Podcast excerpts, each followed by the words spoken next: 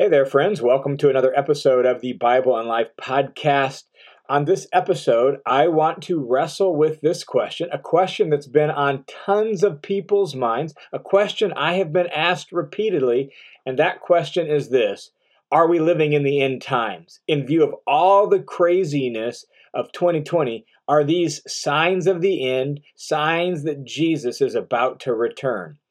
But before we jump into that, I just want to say, in view of all the craziness, nothing is more important than your connection to God and how deep and rooted that connection is. And so I wanted to let you know that I have just re recorded my free mini co uh, course that I give away on my website on really how to read the Bible and pray in such a way to deepen your connection with God. Uh, brand new content uh, bonus video, updated workbook. So it's all brand new. This has uh, never really been a better time just to jump onto my website and sign up for that course. Totally free. And it's about, I don't know, 45, 50 minutes, maybe an hour's worth of content for free, workbook, and all of that that'll help you think through and develop a plan for reading the Bible and praying consistently and doing so as part of your discipleship to Jesus and doing it in a way that helps you really abide in Christ and deepen your connection with God. So I'd really encourage you to check that out. I'll put a link in the notes down below to free mini course. So that'll be the header, and there'll be a link underneath that. And you can just click that link. You can go right to my website. Uh, all you got to do is put in your name, your email address, and you'll get instant access to that course. All right, let's jump right into this important question for today Are we living in the end times?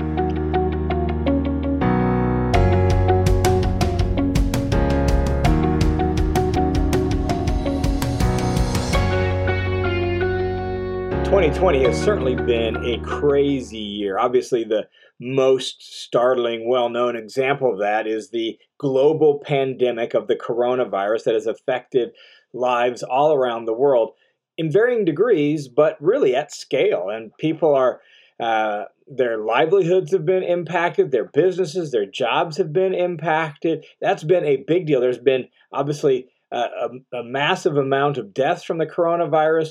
Then you add to that some of the other craziness, such as uh, really catastrophic flooding in China that has some people predicting certain food shortages and the way that's going to impact the global economy. Uh, you have here in the States, you have just kind of our really tension filled political season and some of the things that go with that. Uh, you have wildfires here in the states that are burning up massive amounts of the west coast. Uh, you you had that just within the last year in Australia. You had wildfires there in Australia. I mean, things both stateside and around the world have been just crazy here in the last uh, six to twelve months, if not more than that. And that has a lot of people wondering are these like signs of the end? Is this the signs of the times? Is Jesus about to return? Um, whatever your end times view is, are those things about to unfold the way we think they're going to unfold? Uh, and there has been fresh predictions of when the, the return of Jesus is going to come. There have been uh, new podcasts and YouTube videos made about the end times with updated charts, and it raises this question Are these the signs of the end? Are we living in the end times? Is Jesus about to return? And personally, I have had emails asking me that question. I have had phone calls asking me that question. And so this is something that's on really the top of a lot of Christians' mind that, man, it sure seems like these are the signs of the end. So are we living in the end times? And rather than just looking at the news headlines, rather than just looking at what's going on in the world, I think the place we need to look, the place we need to look particularly first, is at the text of Scripture. Because I don't think Scripture necessarily says what sometimes we make it out to say when it comes to the end times, particularly signs of the end. Oftentimes, we get this idea of signs of the end times from Matthew chapter 24. Matthew 24 says this it says, and you will hear of wars and rumors of wars. See that you're not alarmed, for these things must take place, but that's not the end yet. For nation will rise against nation, kingdom against kingdom. There will be famines and earthquakes in various places. And all these things are the beginnings of birth pains. And so people read a text like that and they're like, see, when you start seeing those kinds of things, those are signs that we're at the beginning of birth pains. Not quite the end, but we're, we're there. However, we have to make sure we understand Matthew 24 in context as it was originally meant to uh, mean. And so, what was the original reference for Matthew 24? Now, let's be honest. Matthew 24 is a hard text. It's hard because the nature of the language, some of the things that said is a little confusing, um, and scholars are a little bit divided on uh, what all it's referring to.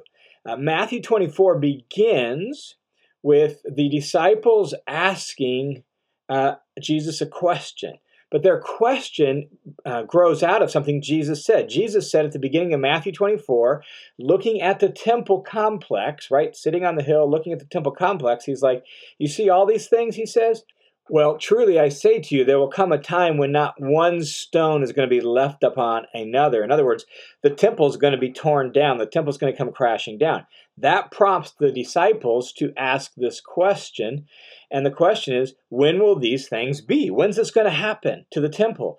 Uh, and then they add, and what will the sign of your coming and the close of the age be? And so they're associating the, the destruction of the temple with the sign of Jesus coming, close of the age, and then Jesus goes into the rest of Matthew 24 to answer that question. And here's what we need to realize then is that a lot of what is said in Matthew 24 has to do with the destruction of Jerusalem and the temple that occurred in AD 70. So 35 years, 40 years after the life of Jesus, Jerusalem was siege taken under siege by the Romans, and that siege lasted three and a half years. And then at the end of those three and a half years, uh, the Romans broke into the city and uh, just killed massive amounts of Jews, utter destruction. It was awful. Josephus describes it as, uh, you know, piles and piles of dead body, blood flowing in the streets. Terrible, terrible experience. Uh, burned down the temple. And so much of what is written about in Matthew 24 is actually talking about that event that happened so long ago. Now, that becomes really clear when you look at the parallel passages in Mark 13 and Luke 21. Uh, when you look at those two passages, particularly Luke 21, it becomes really clear what Jesus is talking about. And he's talking about this event of the sieging and destruction of Jerusalem in the year AD 70. And so uh, we, we need to recognize that much of what is said in Matthew 24 has already taken place. Scholars, however, are divided on if all of Matthew 24 is about that, and if not, then what parts of it are about the the Jerusalem and temple being destroyed, what parts of it are still left to be fulfilled in the future when Jesus returns. And that's where it gets a little confusing because it clearly seems like some of it is about the future, though a lot of it is about what happened in the past in the year 70. And so we're just trying to sort all that out, and that's what makes Matthew 24 really challenging. It seems to me that this first little bit is clearly about the destruction of Jerusalem and the temple that happened in the year 70. And so when he talks about famines and tumults and earthquakes and kingdoms rising against kingdoms and all that, all of that happened through the first century, and all of that led up to the destruction of Jerusalem. And it seems pretty clear that's what he's talking about in the first half, particularly when you read that uh, in parallel with Luke 21. Luke 21 makes it pretty clear. In fact, Luke 21 coming out of all this stuff about nations rising against nations and there's going to be persecution of Christians. Luke 21 says, But when you see Jerusalem surrounded by armies, know that its desolation has come near. That's uh, what this abomination of desolation seems to be talking about is when Jerusalem is surrounded by armies, as happened in the year 70. But one part that seems definitely to be referring to the future in Matthew 24 is this part where he says, But concerning that day and hour, no one knows, the times. No one, not even the Son, nor the angels in heaven know. Only the Father knows. That's Matthew 24, verse 36. And he seems to be making a contrast there with the preceding. So, in the preceding verses, Matthew 24, verses 32 and following, Jesus says this From the fig tree, learn its lesson. As soon as its branches become tender and it puts out leaves, you know that summer is near. So the fig tree has things that point you to, oh, summer's on the horizon, it's about to be summer. So also, um, Jesus says in verse 33, when you see all these things, you know that it is at the very gates, it's near. What is near? Everything he's described, the uh, destruction of Jerusalem and all that's going to go with it. That's uh, what. So there are signs for that. And here's the thing those signs that Jesus described in Matthew 24 of the destruction of Jerusalem that, that occurred in 70 were, so, were really so clear to the early Christians that when Jesus said, When you see these things taking place, make sure you get out of the city.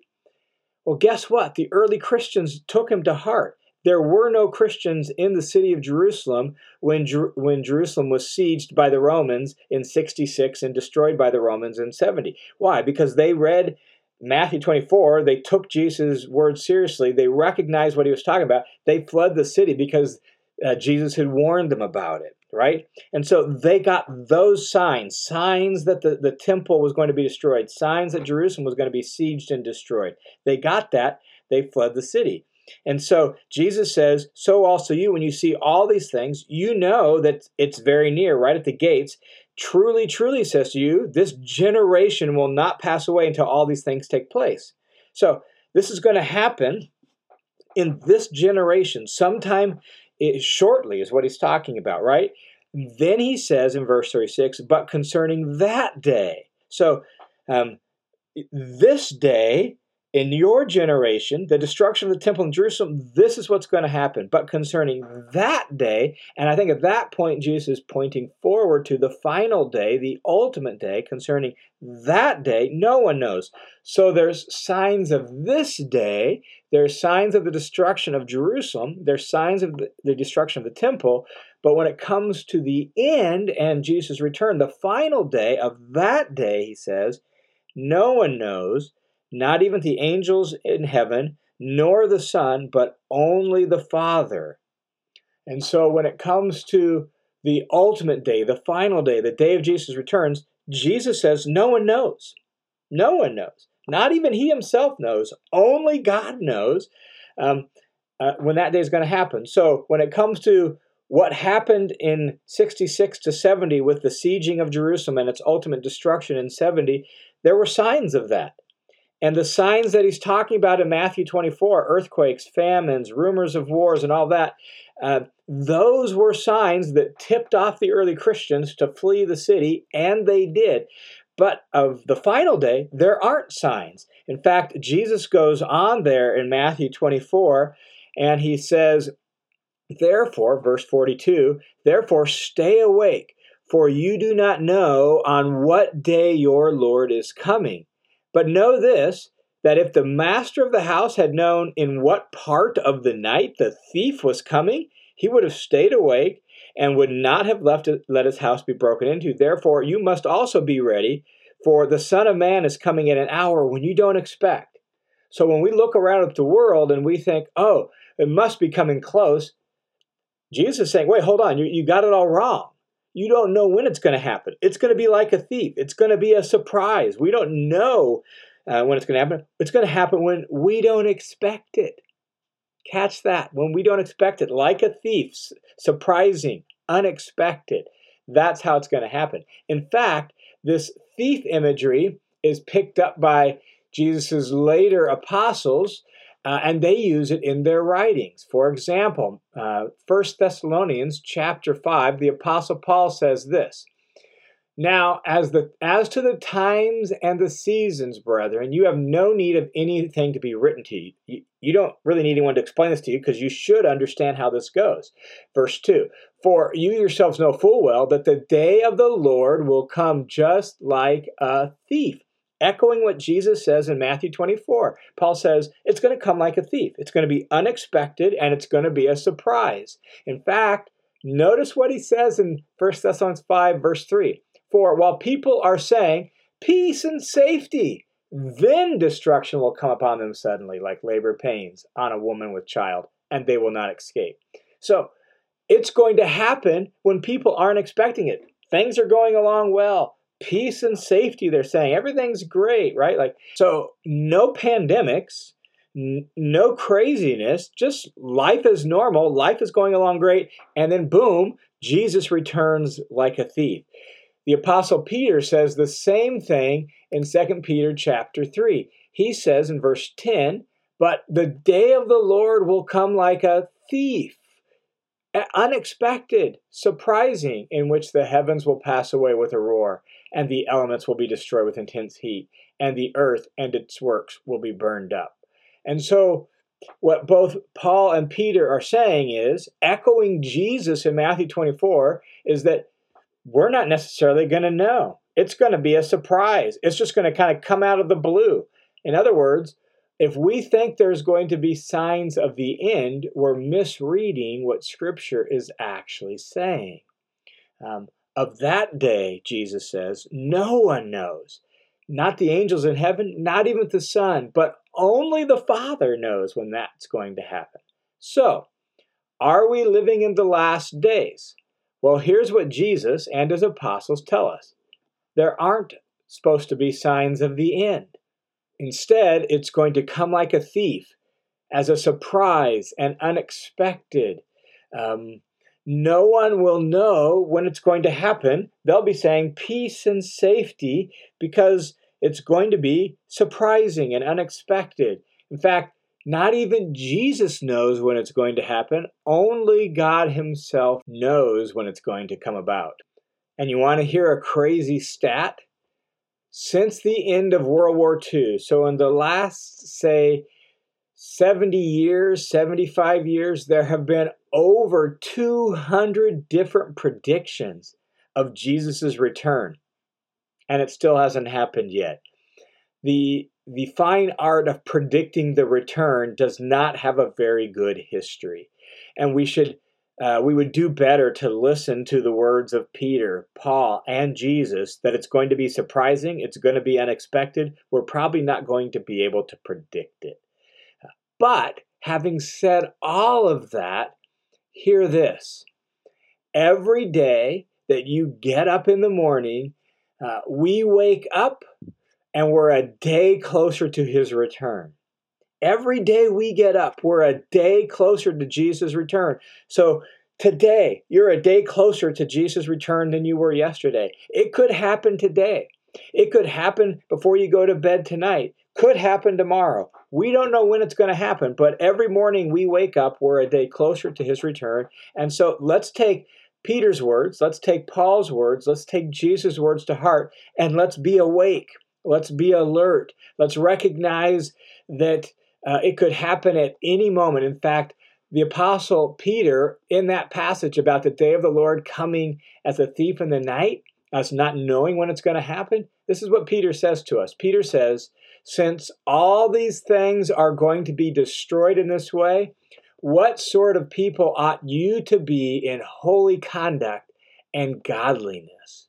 And so the way we're alert, the way we're prepared is we're living for Jesus in this present time. We're set apart for Him. We're holy in our behavior. We're holy and set apart in our way of life. In our godliness, we're living Godward lives, looking towards God, looking towards His purpose, looking towards His future, and living for it in the present time. And so that's what we should do. Rather than trying to predict when it's going to happen, rather than wondering and worrying if we're living in the end times now because supposed signs of the times, which don't have anything to do with it according to Jesus and the apostles, what we should actually do is pour our energy into living for Jesus, living holy lives, godly lives in the present time, because Jesus could return any day, any day. Maybe today, maybe tomorrow, maybe in a hundred years. We don't know, but it could happen at any moment. So be alert be awake, be prepared by living with and for Jesus today and every day.